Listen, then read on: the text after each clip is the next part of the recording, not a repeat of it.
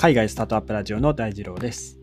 最近知ったんですけども、あの、芸能人、今は引退してるのかな？水島ひろさんっていう方が、あの仮想通貨とか、えー仮想通貨の取引所とか、えーいわゆる DeFi の領域ですね、触ってるって皆さんご存知でしたか？あの、YouTube 動画でですね、えっと、なんだったっけな、あの、YouTube の、えっと、チャンネル名は忘れちゃったんですけど、えっと、水島ひろさんの名前で仮想通貨とかで YouTube 検索したら多分出てくると思うんですけど、えー昨日の時点でですね、2000回ぐらいその、とあるその YouTuber の方で、その仮想通貨界隈、えー結構あの精通している方とあのコラボで、配信していたみたいで、あのあこういった形であの、まあ、YouTube 使いながら、芸能人の方が参入してくるともっともっと、えこの業界盛り上がっていくんだろうなというところで、えー昨日、まあ、YouTube の方を拝見させていただいておりましたというところでですね、えー今日はあの全然まあ仮想通貨とかは関係ないんですけども、まあ、最後、あの関係ある、うんまあ、ちょっとそういった流れになるかなと思うんですけども、えっと、コドランドっていうですね、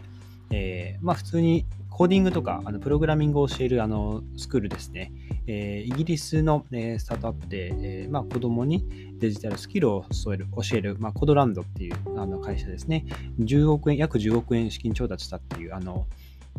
まあ、話がございまして、で2018年に、えー起業をしています。で、主にやっぱプログラミングですね。Python とか Ruby とか、まあそういったプログラミングを教えて、あとはあの普通に動画配信のこう、えーいわゆるデジタル系の、えーまあ、技術、スキルを教えているというところでですね、えーまあ、約900万ドルですね。日本円で10億円ぐらい、はい、資金調達したということで、まあ、今後市場を拡大していくというところ。で、対象は6歳から17歳向けで、今は、えーイギリス、アイルランド、アメリカ、カナダっていう形、あとはマレーシアとかインドネシアとかも、えー展開しているという感じでですね、えー今のところ、えユーザーはですね、40カ国ぐらいにわたっていて、えおよそ、まあ、今までに1万6000人ぐらいが有料のコースに申し込んでいるということで、まあ、今後は、えー資金調達したお金で、えー対象の地域をどんどん広げていきましょうというところでですね、えーまあ、活動していると。で、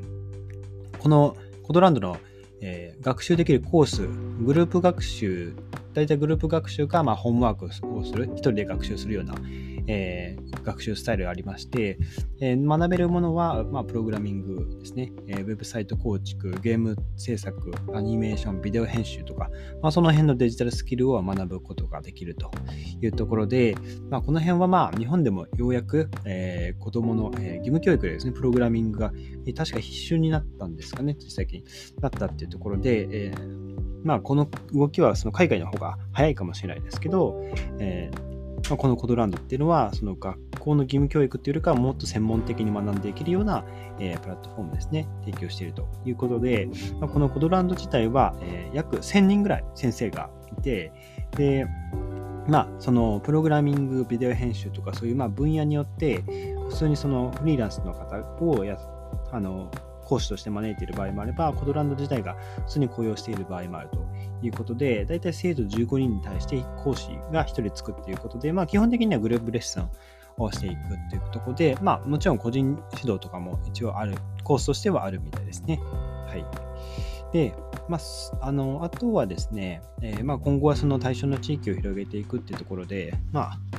コロナで、まあ、そのデジタルスキルをこうが必要だよねっていうのが、まあ、今見直されて義務教育にもどんどんこう普及していっているというところで、あの今そのややっとというかその世界中でその IT 人材が足りないとかエンジニアの方がいないとかっていうそのエンジニア不足が叫ばれている中で、えーまあ、今後はあのこれ僕の勝手な想像なんですけどいわゆる仮想通貨とか、まあ、そういった Web3 とか、まあ、そういった分野、えっ、と、なので、確かですね、プそのプログラミングの言語の中でも、そういう、えっ、と、まあ、Web3 とかのそういう技術をかけるような言語ですね。えー言語の名前ちょっと忘れちゃったんですけど、あの、まあそういった Web3 仮想通貨とかそういった、あの、いわゆるいろんなその仮想通貨で、え、使っているあのスマートコントラクトっていうその、まあ、技術ですね。それを、あのまあ、かける、プログラミングできるそのエンジニアっていうのが今後、あのニーズが高まってくるので、もしかすると、えー、今後、その義務教育の中に、まあ、そういった、えー、仮想通貨のとか Web3 の分野の技術をあの義務教育としてこう導入していくっていう可能性もなきにしもあらずかなと思いました。まあ、こういった新しい技術はやっぱりまあ、希少価値が高いので、えどんどん市場の価値もえ上がっていくと。で、それがどんどんどんどん普及していくと、あの、まあ、全世界的にその広くそのエンジニアが足りないっていうその周知が渡っていきつつ、で、ようやくその義務教育とかに、え取り入れられていくっていうまあ流れになるかなと思いますので、あの、まあ、こういったコドランドとか、みたいな会社が、まあ、今度はその仮想通貨とか Web3 の業界に特化した、え、プログラミングを教えるその、え、講師集団というか、あのオンライン学習プラットフォームとか、なんかそういったものが、え、出てくるんじゃないかなと思いました。はい。まあ、ということでですね、えー、子供にデジタルスキルを教える、まあ、コードランド、えー、10億円ですね。